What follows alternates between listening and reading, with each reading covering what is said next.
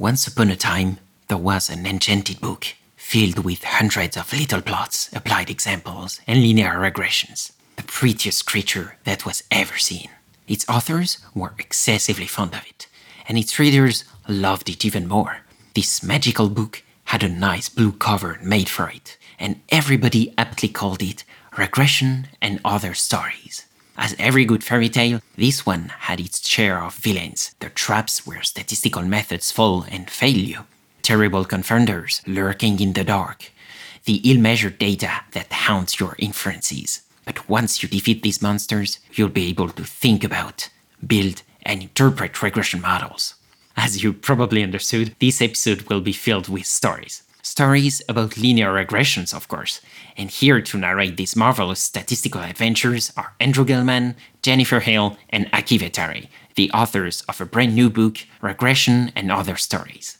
Andrew is a professor of statistics and political science at Columbia University. He works on a lot of topics, including why campaign polls are so variable while elections are so predictable, police stops in New York City, the statistical challenges of estimating small effects, and methods for surveys and experimental design. Jennifer is a professor of applied statistics at NYU. She develops methods to answer causal questions related to policy research and scientific development. In particular, she focuses on situations in which it is difficult or impossible to perform traditional randomized experiments, or when study designs are complicated by missing data or hierarchically structured data. Finally, Aki is an associate professor in computational probabilistic modeling at Aalto University, Finland. His main research interests are Bayesian probability theory and methodology, especially probabilistic programming, inference methods, model assessment and selection, and non-parametric models. In this episode, Jennifer, Andrew, and Aki will tell us why they wrote this book, who it is for. They'll also give us their 10 tips to improve your regression modeling. We also talked about the limits of regression and about going to Mars. Oh, and I have another good news for you. Until October 31st, 2020, you can go to cambridge.org and buy the book with a 20% discount by entering the promo code GoodBayesian2020 upon checkout. That's GoodBayesian2020. All the details are in the show notes. That way, you'll make up your own stories before going to sleep and dream of a world where we can easily generalize from sample to population and where multi-level regression with post-stratification is a bliss. This is Learning Bayesian Statistics, episode 20, recorded July 1st, 2020. Welcome to Learning Bayesian Statistics, a fortnightly podcast on Bayesian inference, the methods, the project, and the people who make it possible. I'm your host, Alex Andorra. You can follow me on Twitter at Alex underscore Andorra, like the country, and reach a true Bayesian state of mind by visiting learnbayesstats.anvil.app. That's learnbayesstats.anvil.app. Do you want to support the podcast and unlock exclusive Bayesian swag at the same time? Then you can visit my Patreon page at patreon.com slash learnbayesstats. Starting at $3, you can get various benefits like the private LearnBayes Stats Slack channel, early access to special episodes, selecting questions for episodes, or even coming on the show. You'll get more details at patreon.com slash learnbayesstats. Thanks a lot, guys. I'm very grateful for any support. Let me show you how to be a good. Change your predictions after taking information in. And if you're thinking I'll be less than amazing, let's adjust those expectations. What's a Bayesian? Is someone who cares about evidence and doesn't jump to assumptions based on intuitions and prejudice. A Bayesian makes predictions on the best available info and adjusts the probability, cause every belief is provisional. And when I kick a flow, mostly I'm watching eyes widen, maybe cause my likeness lowers expectations of tight rhyming. How would I know unless I'm rhyming in front of a bunch of blind men dropping placebo controlled science like I'm Richard Feynman? Hey guys, before listening to Jennifer, Aki, and Andrew, I wanted to take a moment and thank my brand new supporters on Patreon, especially those in the full posterior tier or higher. So a big thank you to Alan O'Donnell and Mark Ormsby. Hope I didn't mispronounce your name, guys. And I want to say this really makes a difference. It helps me pay for the editing and maybe later for more shows. I'm really grateful. Please keep your feedback coming in the LBS Slack channel. And now let's talk about linear regressions. Jennifer Hill, Andrew Gelman, Aki Vehtari, welcome to Learning Bayesian Statistics. Thank you. Thank you for having us. Thank you for taking the time. It's a dream team for a very special episode. This episode is special and completely new, actually, on the podcast. So thanks for taking part in this experiment.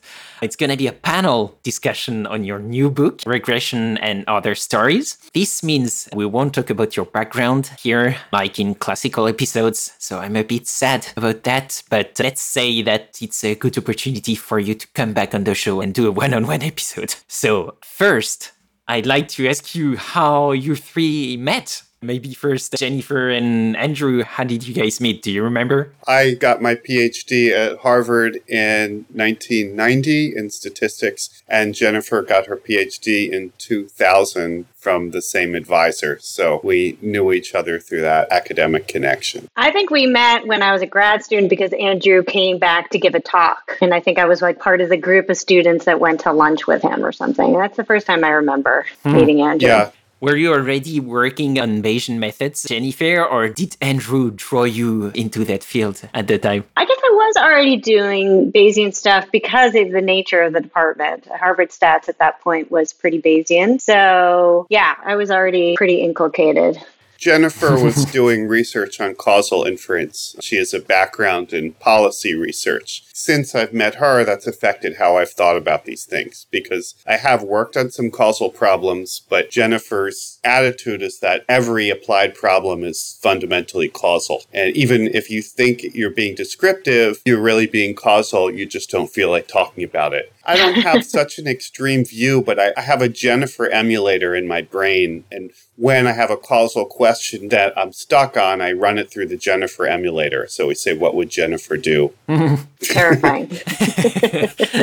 yeah, that's super interesting. Uh, we're going to talk about this causal inference part because there are a bunch of chapters dedicated to this topic actually in the book. But first, Aki, maybe tell us how you met the rest of the group. I was already teaching using Bayesian data analysis. Andrew is the first author, and Andrew had blogged positively about my research, and then I had an opportunity for travel. And 2012, I spent one month in New York and had enough meetings to convince Andrew that I know about cross validation that much that Gaussian processes that later he asked help with Bayesian data analysis third edition I did have some video calls where Jennifer also was related to using Gaussian processes in causal analysis, and Ben Goodrich was also in those calls. But personally, we met just a couple of years ago. Yeah, it might have been at that dinner for that was celebrating Andrew at Columbia. I think you were at my table at that dinner. I checked my email. So the first email I have from Aki is from 2005. Oh, he wow. was uh, commenting on my manuscript on prior distributions for variance parameters in hierarchical models, and he had done some work with cross validation, and he had some problems with the prior that I was using. And then he also said that I had misspelled his name in the paper. I did not remember that one, but yeah. well, that's a collector. Maybe we should put that email in the show notes or something like that, or frame it, you know. Too bad that it took from 2005. Yeah. Seven years before we met. Yeah. Oh, actually, no, I found an earlier email. It was from February 2004. I guess I had sent you this. Thanks for a very interesting paper. And then I had a mistake in one of the formulas that he pointed out. I missed a minus sign. Thanks, Aki, for uh, this correction and this minus sign that was forgotten. now I'm gonna ask you a question that will bring you even more in the past because I wanna ask you if you remember the exact year you were introduced to Bayesian methods. And if you had to describe this method with one word, which word would it be? I guess when I was in college, I took a statistics class and they briefly mentioned Bayesian methods. I don't know if that really counts as being exposed I guess the time I was first really exposed was in 1985 when I took a class with Don Rubin at Harvard, and then he introduced us to these methods. Yeah, I think that qualifies more because otherwise it's just, you know, passive exposure, less active. and what about you, Jennifer? So it would have been probably my second year. I started in 1995. So yours was earlier, Andrew, if you were a student, right? It was in the 80s. 1985, yeah. Yeah, yeah, yeah. So it was probably 1996 or 1997, something like that, because we all took the Bayesian data analysis course with the BDA book, which we mm. referred to as the Bible in grad school. and my word would be flexible. Oh, nice. Oh, yeah, Andrew, you didn't tell me what word you'd use to describe Bayesian methods if you had one word to choose. I couldn't really think of a word. When we wrote Bayesian data analysis, I didn't like the word Bayesian because it's not descriptive. It's sort of named after a person. So we talked about giving it like statistics using probability models, something like that. But then we just thought you have to go with the B word because it sells itself. Do you like the inverse probability denomination? I don't know, not really. It's just probability, it's not inverse. I mean, I think that's a weird expression. Mm, I agree, but I had to ask. so in 1997, I was doing my master's thesis on using neural networks to predict flow through industrial pump, pumping paper pulp. Mm. And then I read Christopher Bishop's book, which had like two pages on Bayesian inference and I got interested in and then read like Radford Neal's, David MacKay's book, and I guess quite soon also Bayesian Data Analysis first edition. And what would be your word? Laplacian. Oh, nice. There's uh, one paper discussing that how the Bayesian should be called and listing all possible authors who have contributed more than Bayes did. Yeah, I like that. Let's talk about the book now, actually. So, the book is called Regression and Other Stories. It's not out now, but it's gonna be when people listen to this episode. So, why did you guys want to write this book and who is it written for? Well, Jennifer and I had our previous book, Applied Regression Using Multi Level Models. That was like two books because it had regular regression and then multi level models. And then we felt there are all these regression courses where they don't use our book because they think it's the multi level modeling book. So we felt we needed a regression book. And we probably should have just split it off right then and got rid of it but instead we tried to made the mistake of wanting to improve it. So then we ended up rewriting it and putting in a lot of things. But if there's going to be a second book advanced regression and multi-level models where jonah gabry and ben goodrich are going to be co-authors too. Oh that's so that's a scoop. Nice. It's not a secret. You heard it here first. Yeah exactly. So this was supposed to be the first half of our book but then we added a lot of stuff and so, who is it written for? Maybe Jennifer or Aki, you want to take that one? I think it's written for nearly anyone who has a basic stat background. It's not written for people who only care about theorems, I guess but it's written for people who really want to apply things. They don't want to just read about it and understand the theoretical properties, but they're using data. They want to think hard about how they fit models to data and what happens in practice that you don't always read about in a textbook. And I think it also is a great book for people who are already familiar with Bayesian and even advanced. When I first read Andrews University earlier book, I really enjoyed how it was presenting how to think about modeling and how to think about causal analysis. So I think it's valuable not just for beginners, but also in a later phase, how to think about these things. But we had to walk a, a, bit of a tightrope with the Bayesian stuff. I think when Jennifer can correct me maybe, but my impression is when we wrote the first book, we really weren't thinking of it as particularly Bayesian. We were thinking of it as classical statistics and you can use like Bayesian ideas to propagate uncertainty. I think now we do think of what we're doing as being more Bayesian, especially because when you start adding more predictors to the model, then you'll want to regularize them. In the meantime, Jennifer had done a bunch of work on machine learning and causal inference problems where you're adjusting for many predictors. And whether you want to call it Bayesian or regularization, you really have to go in that direction. So in our earlier book, I think we thought of the simulation as kind of just a way of conveniently calculating uncertainties for nonlinear outcomes. But I think now we're thinking of it that way. At the same time, we recognize that most people who will want to learn and use this material don't want to use Bayesian methods. They think of Bayesian as a problem so it's not in the title. And we put in the introduction in various places, we explain how, like, if you really want to do something non Bayesian here, this is what you can do, and this is how we interpret it. So we're kind of much more explicit about the connections than we were in the first edition. Yeah, yeah, I have to say, I, I had the chance to read the, the, intro and the first chapter, and, and indeed, there are some gentle nudges explaining the difference between the two frameworks, how the book is going to explain that to readers, and how the code is run, how the models are run, which are run with uh, the BRMS, right? Mainly. So it's a Bayesian framework, but you also explain if you don't want to do that, you can do that with this and this in R. So it's the run with rStanArm mostly. Oh yeah, very very interesting. And now I want to ask you more about uh, more about regression because it's what the book is about and what is regression for. But in the annex of the book, you wrote Annex B, which is 10 quick tips to improve your regression modeling. So I think this will answer this question, and I thought it would be interesting to run down this list to give listeners an idea of the learnings and the wisdom they'll get in this book. So the first tip is think about variation and replication. So what do you mean by that? So I think that usual statistics textbooks, including our own, tend to treat analyses as one of a kind. Like, here's some data, here's the analysis, this is what we do, here's the summary. And in real life, almost always what you're doing is embedded within a larger process. So in that way, we're very frequentist in our perspective. So the first tip is think of what you're doing as part of your larger workflow.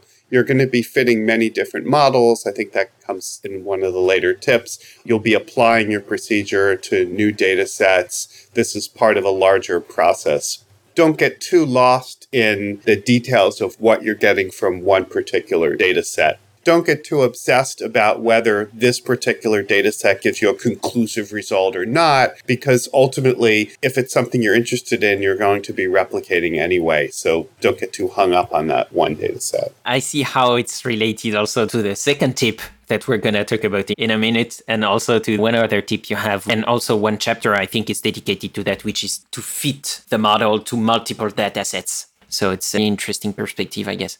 So the second tip is to quote, forget about statistical significance, unquote. Can you tell us why, Aki? Andrew has written on, on this topic much more than I, but I agree completely. The first problem is that it's dichotomizing, just turning something more informative to just two choices that it's significant or not significant. Yeah. But it's also trying to figure out like is the effect zero or not? But in many real applications, it's very unlikely that they are exactly zero. And then it's kind of strange why we would try to force it, the thinking in that way. Of course, I've been also favoring this predictivist approach. Is something useful for making predictions? And of course, then some small effects, they can be away from zero, but still they are not helping in predicting future events where there's a lot of other uncertainties involved.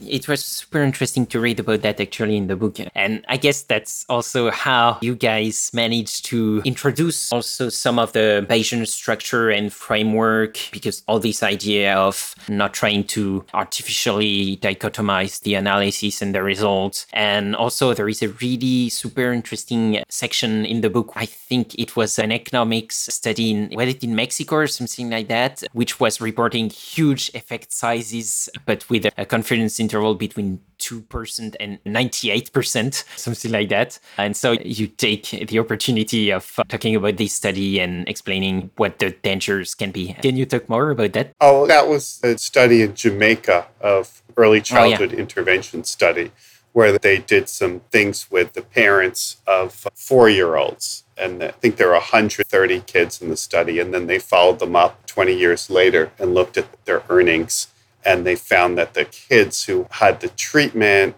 had 42% higher earnings than the kids who didn't have the treatment. But it was a very noisy estimate. And there were other things going on with the study. A higher percentage of the kids who had the treatment happened to have moved out of the country and they were earning more. And there were some selection issues in what got studied. Our argument there was I can't remember what we said in the book. I've written about in other places. There's no real reason to think the effect is 42% in that case because the estimate had a standard error of about 20%, and it's only going to get published if it's statistically significant. So it's sort of designed so that you're either going to report nothing or you're going to report an effect of at least 40%. So then when you find that it's 42%, I get it's not telling you that much. That number is not particularly informative. So, in that case, the process of selection on statistical significance affects your estimate. But we don't talk about it that much in the book. We just try to use good practice where we can. Well, we also explicitly removed mentioning. In the first version of the book, we did talk about statistical significance and we took it entirely out. Jennifer never liked it even then. She didn't like it, but she let me keep it in. But this time, you should see the fights we had over the causal inference chapters. It was just like the emails were going back and forth. Like, she's much tougher now. But at the time, I went through and took out all, I think the only place it's in is like in quotes where we say this would be called statistically significant and then I also took out all the places where we say we control for something in the regression and changed it to we adjust for, because you're only controlling if you really control it. If you control the temperature by setting the temperature in the factory to 30 degrees, then you're controlling the temperature. But if you do an analysis where you condition on the temperature, that's not controlling. So that was another case. I'm sure we missed a few things, but we really tried to keep the language clean on that. Yeah, yeah. No, clearly, I admired how you guys talked about that because it's you're on thin ice each time people are talking about statistical significance, p-values, and so on. It can be kind of an emotional topic, and it's not what you want, and it's not the most interesting part of the statistical debate. Let me say it's not just a matter of oh yeah, we know what to do, and we just have to explain it clearly. It's that we don't know what to do really. So I think maybe the book should have a section like all the things that we don't know, not just the things that we left out that we know but we don't know. Like when you include, we have a little section on when you have regression with many predictors, how you want to be using strong priors. That's good stuff. But even if you only have one predictor, you should be using a strong prior. Like the idea, or two predictors. Like whenever you have a situation where your posterior uncertainty is large, like or a situation where your coefficient estimate is not more than two standard errors away from zero or whatever. When the standard error is large compared to the coefficient estimate, that implies you have a lot of uncertainty. And often there's a bit of prior information available. And we still remain in a kind of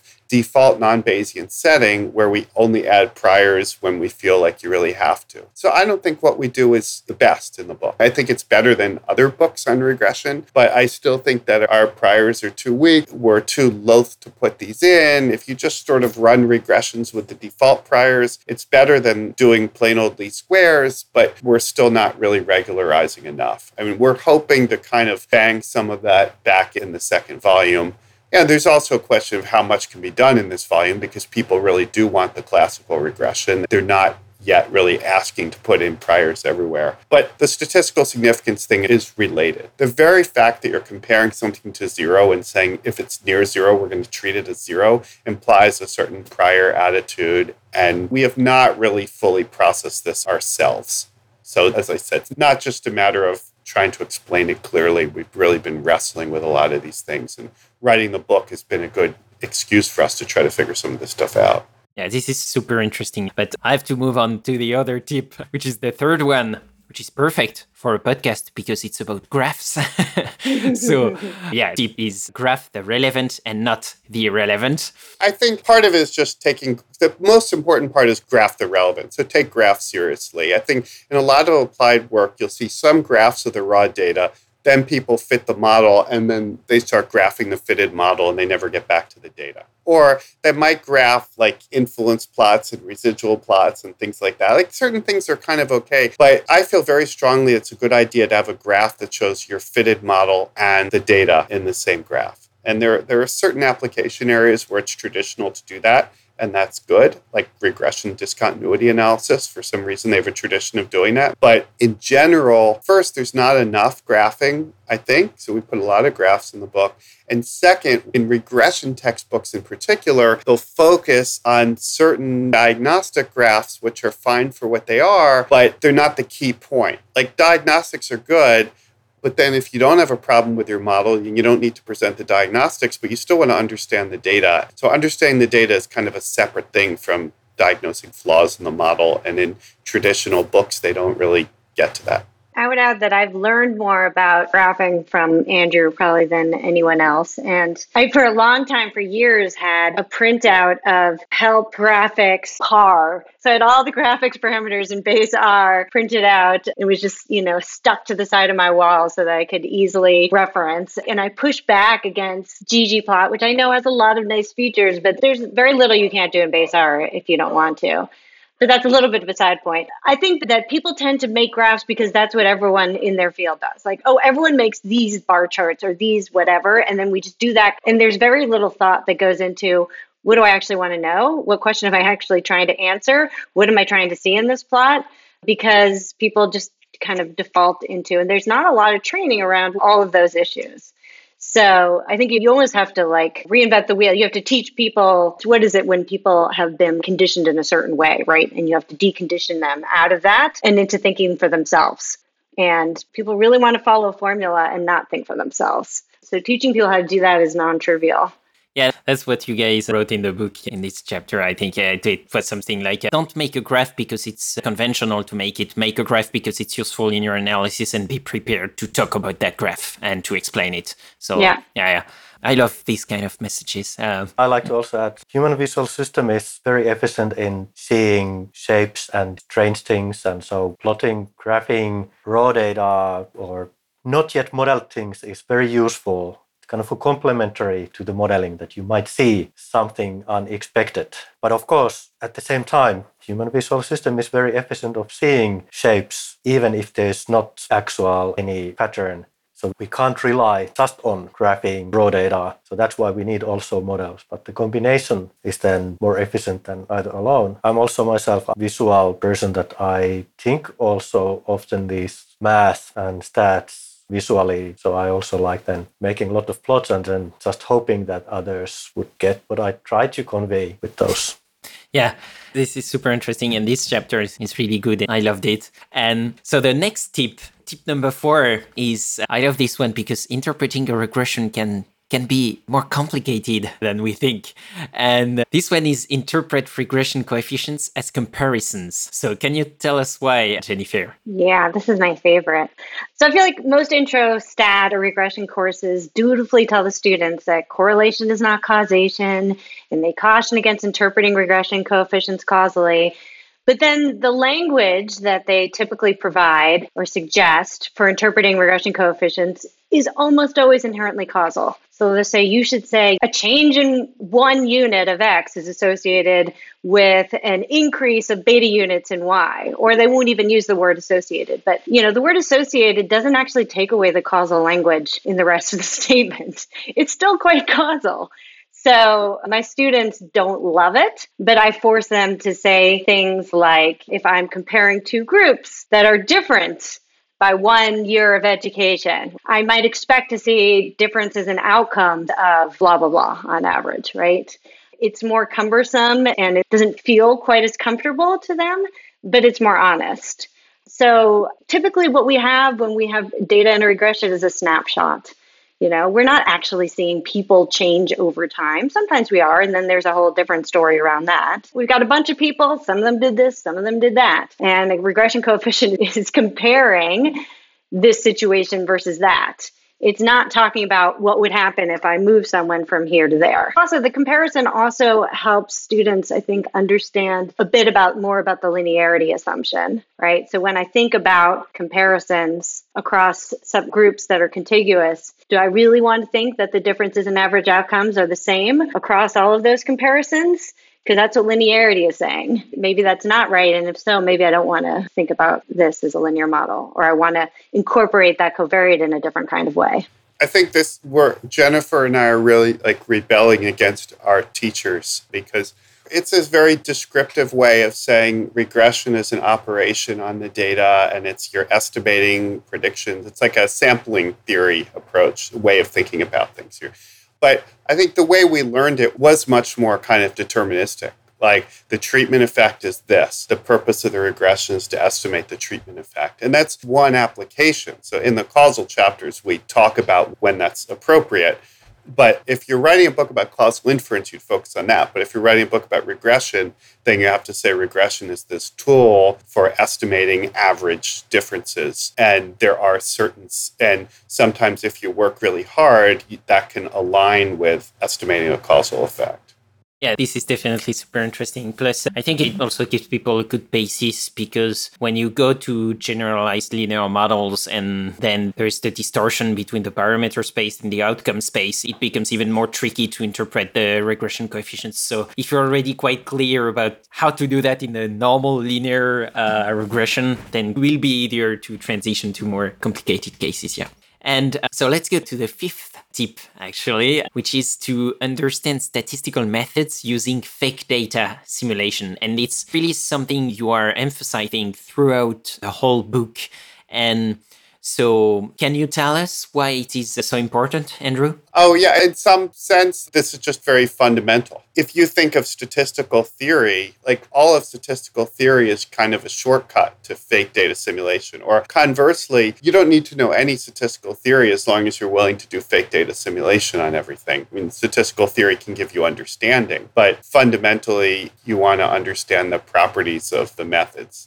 So that's a kind of general thing, but in practice, it's really important because in practice, often our methods don't work and you don't realize when you fit the method to real data. So you fit it to fake data. And, and, if you can't reconstruct your parameters from the fake data, it doesn't mean you have a bug in the code. It might just be that the model is very hard to fit, but then you'd want to learn that also really love this idea. And I think somewhere you were talking about the fact that often when you feed the model to real data and it doesn't work, you don't know if it's because of the data, because of the model, or because of the computation. And then using fake data to feed the model can really give you hints about, okay, so this works with fake data. So maybe the phenomenon I'm trying to study has other latent phenomena that I didn't yet incorporate in the model or stuff like that. And, and, it can really facilitate this back and forth between the model and the conceptual thinking. Well, actually, this idea has changed not just how I do statistics, but how I do science.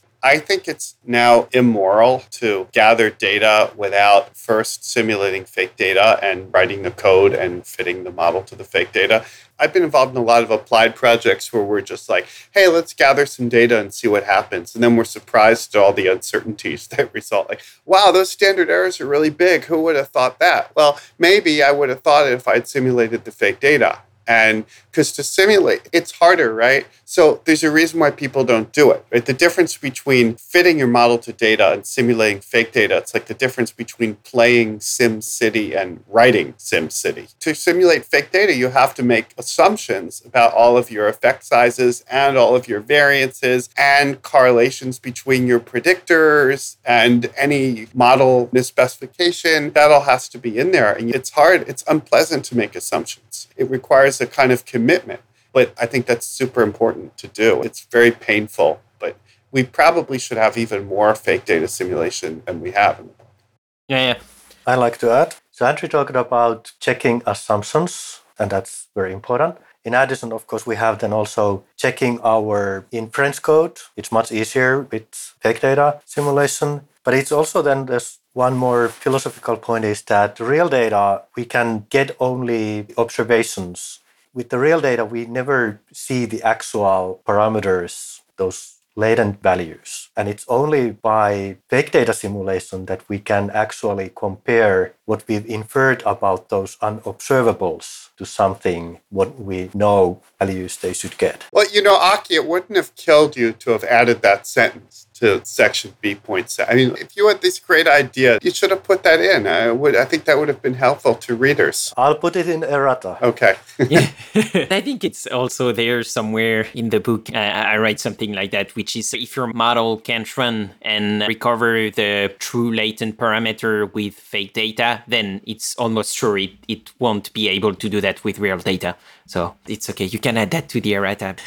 the idea is already there. But it's true. I started to use this stuff in my modeling workflow, and it's true. It's super valuable because often I'm like, I'm lost. I don't know why the model doesn't fit. I don't know if it's because of the model, if it's because I need more data. So when you have done your fake data simulation before, you know that if there is a problem, you can cross your checklist methodically, at least. It, it doesn't mean you're gonna get to the right model, get to something useful, but at least you can fail methodically, which is really valuable in statistics. Actually, something that's related a bit is uh, tip number six. And I think this one will be more familiar to listeners. And it is to fit many models. And there, I thought that, Aki, you could enlighten us about the utility of doing that. So, in specifically in the context of this book, it refers to having also continuum of models that you start probably with something quite simple and then bit by bit make it more complex. And this helps in that way that it's easier, first of all, make simple model, but it's also then easier to understand what that simple model can tell you about the data and the phenomenon. And then when you add more components, you are just then learning how adding these additional components change the situation so that you can change your learning to be incremental. That's how you all prefer to learn anyway, bit by bit, building on top of more simpler ideas. And of course, another part of this fit many models can be understood in the context of if there's uncertainty about the correct model, it's just kind of integrating over the model space. And then whether we do it more formally or informally is another thing, but it's really can be strongly connected to the idealistic approach of integrate over all the uncertainty you have. Yeah, that's definitely uh, something very interesting to have and to implement in the regression workflow. And actually, the next tip, which is tip number seven, is something that I think goes hand in hand with what you just talked about, uh, Aki. And it's also something that you and Andrew often talk about. And so the tip is set up a computational workflow. So, what can you guys tell us about that? I feel like we've mostly covered it already, but maybe the one thing we haven't said is just be aware of what you're doing rather than thinking of it as like you're playing in the sandbox with your data but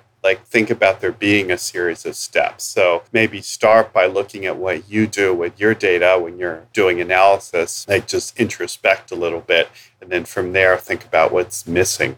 I have more of computer science background. I will also add that computational workflow, we really need to also understand limitations of computers they have limited memory, limited speed, limited representation of numbers. And then also that workflow has to take into account what can fail. Like even like MCMC, theory says that if we run it infinite time, we get perfect results. We don't have infinite time and with the computers often it's really short time that we have. And these are then important part of the connecting these limitations to the workflow. Well, I think also this can be annoying to people. Like they can say, oh, you know, when I just run least squares on the computer, I don't need to worry about it.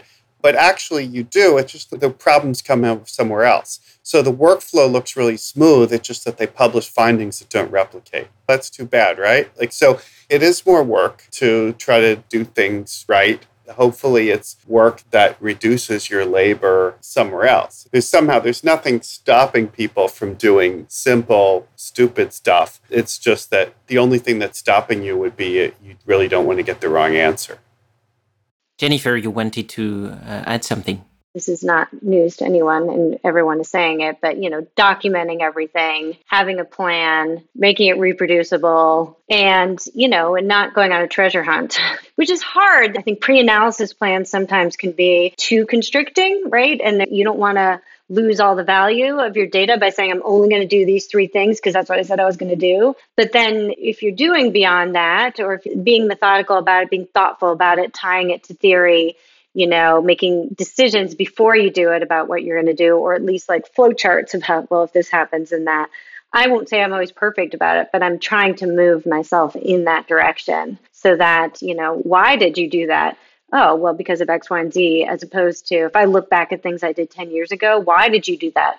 Oh, I guess it made sense at the time. like, that's not very satisfying or very scientific. Yeah, yeah. That's something also I find interesting in the Bayesian framework in the sense that the priors and the fact that you have to take care about your computer and your sampler, as like he said, you have to lay down all these assumptions and write them down. And I find it really beneficial. And I see on the PyMC discourse, for instance, where I try to answer listeners' questions, often people coming with huge hierarchical models and having like huge priors on Um, completely non-informative priors on the hyperparameters, you know, like a normal 0, 100 on the population parameters. And so the sampler has really a hard time fitting this model and the model takes a lot of time to sample if it samples at all. And then people are kind of lost because I, I don't understand what I'm doing wrong. Then what I find interesting is that precisely you're going to have a hard time to run your model. You're maybe the sampler won't even work and it will crash, but then it will force you to think about the priors for your hierarchical model. And in the end, you will have a hard time understanding why you have to do that, but you will walk out of that with a little bit more knowledge, I guess, about your model and about the phenomenon you're thinking about. So science is hard, but also a good thing that it's hard, I, I guess. oh yeah, the tip number eight, I love it. My favorite is Jennifer's favorite too, which is the tip number four. But tip number eight, I like it because when I started learning Bayesian statistics, it's related to difficulties one can have with fitting a model, and it's about using transformations on your variable. And I really love that because when I started learning Bayesian statistics, I would fit a model with non-transform data, and then a sample would crash and I wouldn't understand why. And then you transform your data, you standardize them, and it runs. So it, it really felt like a magic trick or the closest thing to a magic trick when I started. So I'm really curious about what you can tell us about that. Maybe Jennifer, if you want to start on that. Sure. So I think this is part and parcel with the linearity assumption in linear regression, for instance. So when the assumptions of linear regression are taught, the linear piece tends to get short shrift or like equal, as if it's equal to the other assumptions, when in fact, often it's the most important. In fact, it's so undervalued that often people say regression when they mean linear regression and don't even understand that there's a distinction there, like, and one is a subset of the other. So we try to really emphasize that this is, can be a crucial assumption, particularly if you're not thinking about prediction, but you're thinking about interpreting your regression coefficients. In fact, actually, it's a pushback on this assumption that's motivated a huge amount of research in causal inference. Like all the propensity score stuff is all you could frame as a pushback against linearity assumptions where they aren't appropriate. So transformations are often proposed. I hear students all the time talking about transformations as a way of making my data look normal or something. Well, I don't care about that. What does it look like in relationship to the other variables? Does it help you satisfy the linearity assumption?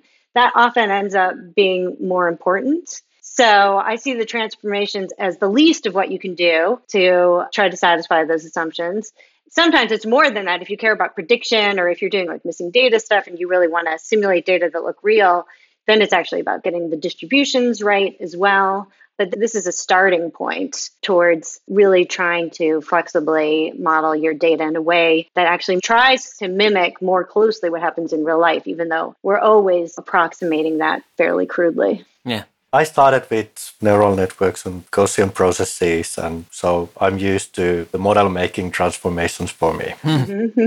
so in that way, for me, it is sometimes seems strange that why we choose some specific transformation. Well, log transformation is well justified in some cases, but sometimes they seem a bit ad hoc for me, and I guess that in the next book we can have more examples using nonlinear functions to take care of transformations automatically. I can't wait to read this chapter, but I love the idea of chapter three, where you uh, basically did a summary of some of the most useful transformations on the data, like, and talked about power law relationships, about log log relationships, and so on. And it's really good to have that written down somewhere because sometimes you forget about that and it, and it can be like super useful, as you guys just said. Yeah we can go to tip number nine, which is mainly Jennifer's territory. Causal inference, different chapters in the book are dedicated to causal inference. And the tip here you guys have is do causal inference in a targeted way, not as a byproduct of a large regression. So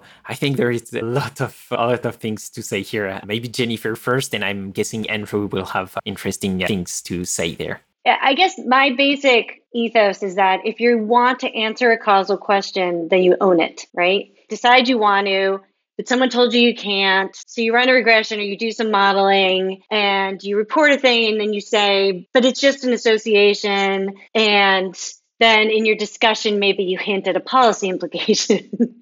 like that to me is the worst of all possible worlds. I would far rather that people say, look, I'm going to own it. I want to do something causal. I, I would like to know the answer to it, but it's really hard. And so this is what I'm going to do. And here's where it falls short. And here are the assumptions I have to make. But if you're considered about it, then you can be really specific about what is your treatment variable? Does that make sense as a treatment variable? Is it manipulable? Who are we making inferences about? What is my estimand? And what is the context? And then what am I going to use as my identification strategy? What are the assumptions in my method or my design? Do I think that they hold? If they're not holding, where would they fall down? Like where are the the pressure points and where could I make this break? So if someone's going to do it in the future, they could maybe try to guard against that. Or if I'm going to do a sensitivity analysis, then I look at violations of that particular assumption. But if you own it, then it allows for this much richer exploration as opposed to this kind of half assed, not really doing it, but I'm kind of doing it. And I know you're going to interpret it that way anyway kind of strategy. Here in this particular tip, we're also highlighting the fact that if you do this regression and you're throwing at a bunch of variables and interpreting several of them causally, it, that violates a bunch of things at once because probably some are preceding others, et cetera. Like if I want to map that to a randomized experiment where three treatments are simultaneously being randomized, it's probably just much farther from being true than the simple mapping between an observational study with one treatment and a randomized experiment. Yeah, that's a hard topic, and the guys have long discussions about that in the book. We can't go into a lot of details here, but listeners will be able to read that. Andrew, I'm wondering if you have some stuff to say here. Yeah, I wrote this section or this tip in response or in reaction to often seeing in social science. So, in political science or sociology or economics, people will have a published paper or a PhD thesis plan or research proposal, and they'll say, We have these hypotheses. This will have this effect, and this will have that effect, and this won't have an effect, and this blah, blah, blah. And then the culmination is a big regression where they read coefficients off. And so I felt like that doesn't work for reasons that Jennifer said. So if I want to estimate the effects of different treatments or interventions happening in different stages of the system, then I think you need to treat each question separately. I'm interested in this particular intervention, so let me do an experiment observational study on this and let me estimate that. And now there's another thing you're interested in that gets its own set of comparisons. So, I mean, I could give you lots of examples. Just for a very simple example, there's a study where they were looking at factors that were supposed to affect whether a country went into a civil war or not. And so they had some big data set. Well, there's multi level modeling issues because you have time series cross sectional data, but I won't get into that. Say they have some data and the outcomes, whether the country's in civil war, and then they have these different predictors. So discussed it with them, and I, I, felt that at the very least, it's two models. One is what affects going into civil war, or what predicts going into civil war. The second is what predicts the civil war ending. So those are two different problems, and those require two different analyses. It's kind of just a mathematical artifact that you happen to have a data set where things are coded as zero one, but that would be standard how people would do it. They would just kind of throw it in without matching that. So you want to start with that causal question and then from there try to shake it out. And the other problem I've seen kind of in a slightly different way is when social scientists want to estimate the effect of something and they have some identification strategy they have a natural experiment and they'll use some method like an instrumental variables analysis or a regression discontinuity analysis. And they get kind of focused on the method without thinking that ultimately they're doing an observational study and they want to compare similar things. So people just include a single predictor because there's a discontinuity without including other predictors in the model that explain differences between the different units in their study. So it's a matter of taking it seriously. But people just generally don't. I think really the standard approach would be throw it in and then if you'll ask students, they might say that there's some more sophisticated things out there, but they tend to be sophisticated methods, which are still involving throwing all the data in than doing a path analysis or whatever. And that's not really the sophistication that we're looking for. We're really recommending a, a closer engagement with the subject matter.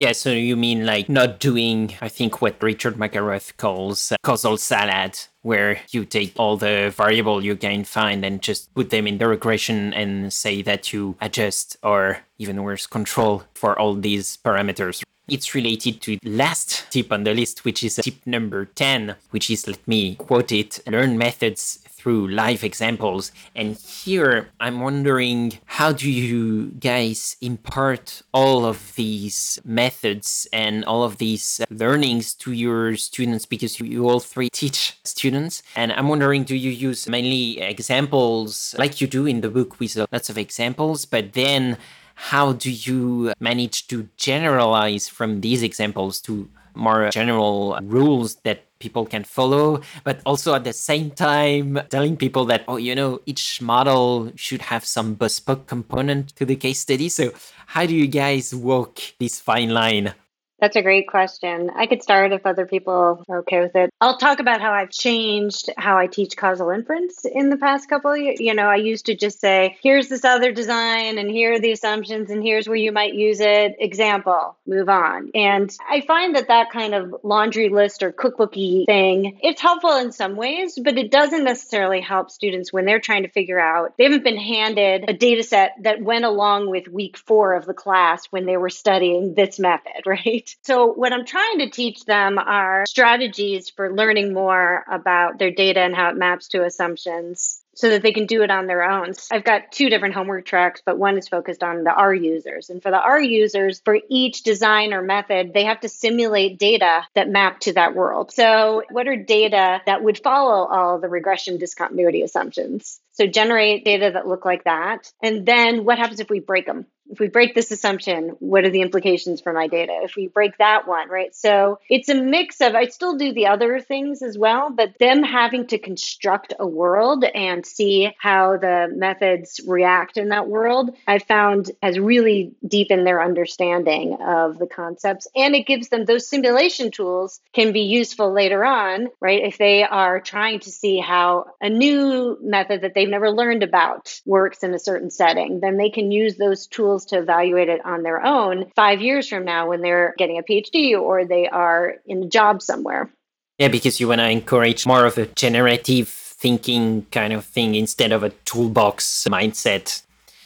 Aki, I'm curious about how you do that because you're more into the computer science side of things. So, how do you do that in your classes? One thing is using examples. The important part is the stories. People remember stories much better and then if they can, for example, later make a connection that, oh, this, what I now have resembles previous example and they can remember the story, they probably remember also then better what had to be done in that story. So it's not it's story about the data, but then the story continues with the analysis. So I'm using in the Bayesian data analysis course, the examples are from the book and some extra examples but also then students eventually make their own project work. And then at that phase they can then make that connection how to generalize from these examples to their own data they are interested in and for which they have kind of chosen the background story for the data and how to continue with that the analysis story. I just want to quickly add on that reminds me that i completely agree with that and that's why our program uses much more project-based work than exams because i feel that students learn a lot more when they have the messy data around the problem that they care about than in some contrived thing that i could come up with in an exam.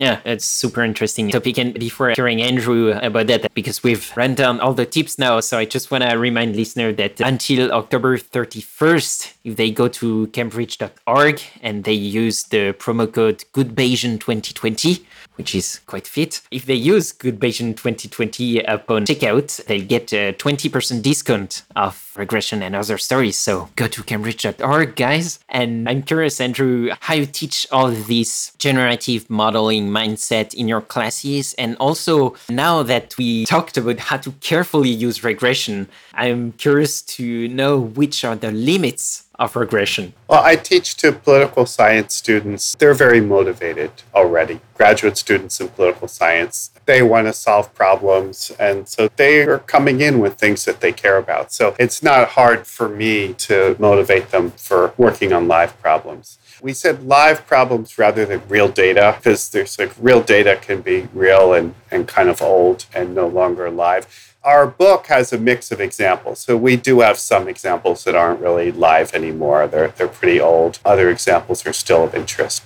Yeah, that's true. I love all these example, political science example, by the way, but it's just my opinion. But it was my major in grad school again with all these examples.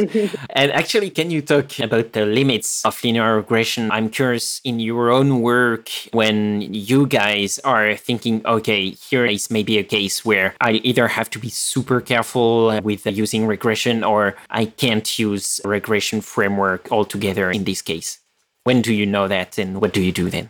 I always want to do the simplest possible thing that will work, but unfortunately, the simplest possible thing that works is always a little bit more complicated than the most complicated thing I know how to do. so, real problems, it's rare. We carefully curate these examples so the book has all these great examples that work really well. But in real problems, like these methods never work. So, I always have to add something more, like I need to add a measurement error model, or I have missing data I want to allow the treatment effect to vary, but then the interaction is very noisy, so I have to put in some nonlinearity or a stronger prior distribution. Like it's very rare that these things just work straight out of the box, which is kind of funny because there's so much in the book, but for new examples, they usually don't work. So I'll, usually I am programming things in Stan directly rather than using the pre-written functions because usually there's just one more twist that I have to deal with that I don't, or I'm post stratifying, I don't know the population distribution, all things like that.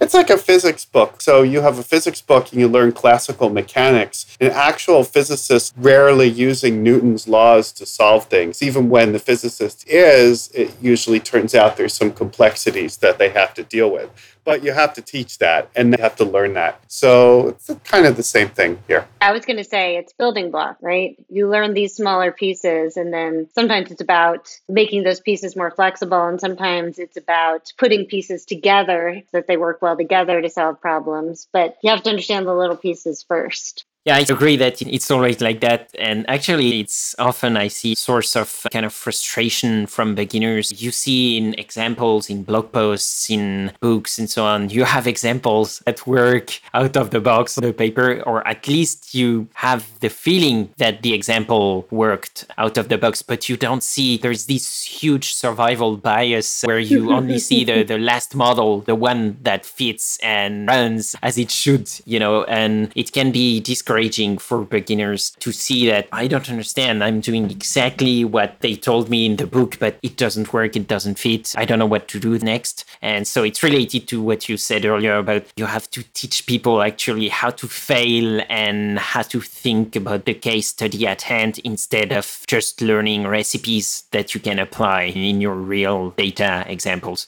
We struggled a lot in the book with how much realism to have in different chapters, like different ones of us had desires for more or less realism because there's this feeling like, I don't like this, we're oversimplifying, but at the same time, if you give all the complexities, then you're not really teaching it so well. In theory, you could say for every method, we have a clean example with fake data, then a clean example with real data, then you discuss where the model doesn't fit, but then the book would be kind of unreadable if it were written in such a mechanical way. So the book is written to be readable, which is, I guess, too bad because people don't read books anymore. But we have this trade off. Rest assured, at least I am gonna read it, Andrew. So I, I hope it wasn't in vain. No, but uh, kidding aside, I agree that's a hard line to work on. But because we're already taking quite a bit of your time, you've been very generous with that. So I want to thank you. But I have one last question for you, which is which other methods, or more appropriately, which other resources do you think listeners should focus on once they read regression and other stories? So I'm guessing you're going to say volume two, but also other resources that you have in mind. Well, I recommend the Stan case studies They're not mostly written by any of us, but they're examples of how to fit Bayesian models in, in way for examples where it's not pre-written and you have to kind of construct your own model. So that's kind of one direction. And also, Stan manual has a lot of examples but it's also like what to study. There's so many things. And like Andrew said, that in real life, he needs to write the model because there's always something different. So that's why it's yeah. also difficult to say what would be the recommendation because it matters so much what they have. Of course, in the next book, we try to get plenty of different examples again that might be useful. Yeah, I'll be interested to see if people keep reading books. Is this a medium that's going to continue in the future, or is everyone going to learn from journal articles or shiny apps? I don't know. And I have mixed feelings about all of it, right? Or Jupyter notebooks. Or Jupyter notebooks, right? I see a trend. I'm more in the Python side of things. Yeah, I see more and more a trend about Jupyter books, stuff like that, which with the added value that you can update the book quite quite often with a new version of the packages and so on. But I still love books, honestly. I'm going on vacation next week and I have a lot of stats books on my iPad. So so please, please keep writing them. I know my fiance is gonna tell that I shouldn't read that in holidays, but that's holidays for me. So please keep doing that. well, usually I ask every guest the same two questions at the end of the show, but here I can't because Aki already came on the show for a one-on-one episode and I hope Andrew and Jennifer will come too. But I have three quick last questions for you in the same idea as usual. So, quick questions and quick answer. The first one is Who amongst you writes their chapters the fastest? Not me. That's Andrew. It's not clear he sleeps. He has an extended day that we don't have access. I don't know how he does it, but yeah, I'm curious to see maybe a positive correlation between the two questions because the second one is who makes the most typos? So is it Andrew too? No, uh, it's me. but if we wrote it in Finnish, it would be us. But also, yeah. it's nice with Andrew because then I know that I don't need to stress whether my grammar is correct. Okay, so last one. Each one of you is going to Mars to spread Bayesian knowledge, and there is space for two books each to kill time in your rocket one stats book and one non stats book. So, which ones do you bring with you? It can be a Jupyter notebook. But if we're you're saying it, it should be something we haven't yet read, because if we already read it, it wouldn't really kill time very effectively, right? So it has to be some book that like you haven't. Yeah, I know you can. For the sake of your of the question, you can say that you forgot about this book, but you have a good memory of it and you wanna read it again. If I was wanting to kill time, I probably wouldn't bring a stat book. it would probably be something else. I think enough about stats during the day, so I would want to use that trip. I was thinking I would want to bring something new because I want to read something I haven't read before. So it would probably be something in the maybe in the fantasy sci-fi genre, particularly if I'm on a rocket ship. But but maybe not. My my favorite book in the past five years is Constellation of Vital Phenomena. So I also have a penchant for super dark, depressing books. but then I'd also want to sneak like a mini DVD player on. And one thing I could see over again is all three seasons of Deadwood. So oh, that's my answer. Yeah, that's a good answer. Not the exact question, but I love it. It's Close in spirit. exactly. Aki, what's about you? So if we are together in that spaceship, I guess I could take then the unfinished applied regression on multi-levels book and then finish it with Andrew. And for the non-stats book, so if we are in a spaceship, I guess then the Hitchhiker's Guide to the Galaxy, the real one, not the one Adams wrote, but the real one. Yeah, good choice of that. Okay, Jennifer, Aki, Andrew, it really was special having you here. Uh, until you go to Mars, we are very happy to have you here on Earth with us. I hope listeners enjoyed it as much as I did and that we, already have them improve their regression workflow. Again, the book is called Regression and Other Stories. It is filled with plots, with hints about where these methods can fail with applied examples. So go to cambridge.org to buy the book with a 20% discount until October 31st with the promo code GoodBayesian2020. As usual, I'll put all the details and links in the show notes. So uh, thank you again, Jennifer, Andrew, and Aki for taking the time and being on this show. It was great to talk with you. Yeah, this was fun. Thank you for having us. Yeah, you bet. Anytime. This has been another episode of Learning Bayesian Statistics. Be sure to rate, review, and subscribe to the show on your favorite podcatcher and visit learnbayesstats.anvil.app for more resources based on today's topics, as well as access to more episodes that will help you reach true Bayesian state of mind. That's learn Bayes stats.anvil.app. Our theme music is Good Bayesian by Baba Brinkman, feat MC Lars and Mega Ran. Check out his awesome work at bababrinkman.com. You can support the show and unlock exclusive benefits by visiting patreon.com slash learnbayesstats. Thanks so much for listening and for your support. You're truly a good Bayesian. Change your predictions after taking information. And if you're thinking I'll be less than let's adjust those expectations. Let me show you how to be a good Bayesian. Change calculations after taking fresh data. Those predictions that your brain is making, let's get them on a solid foundation.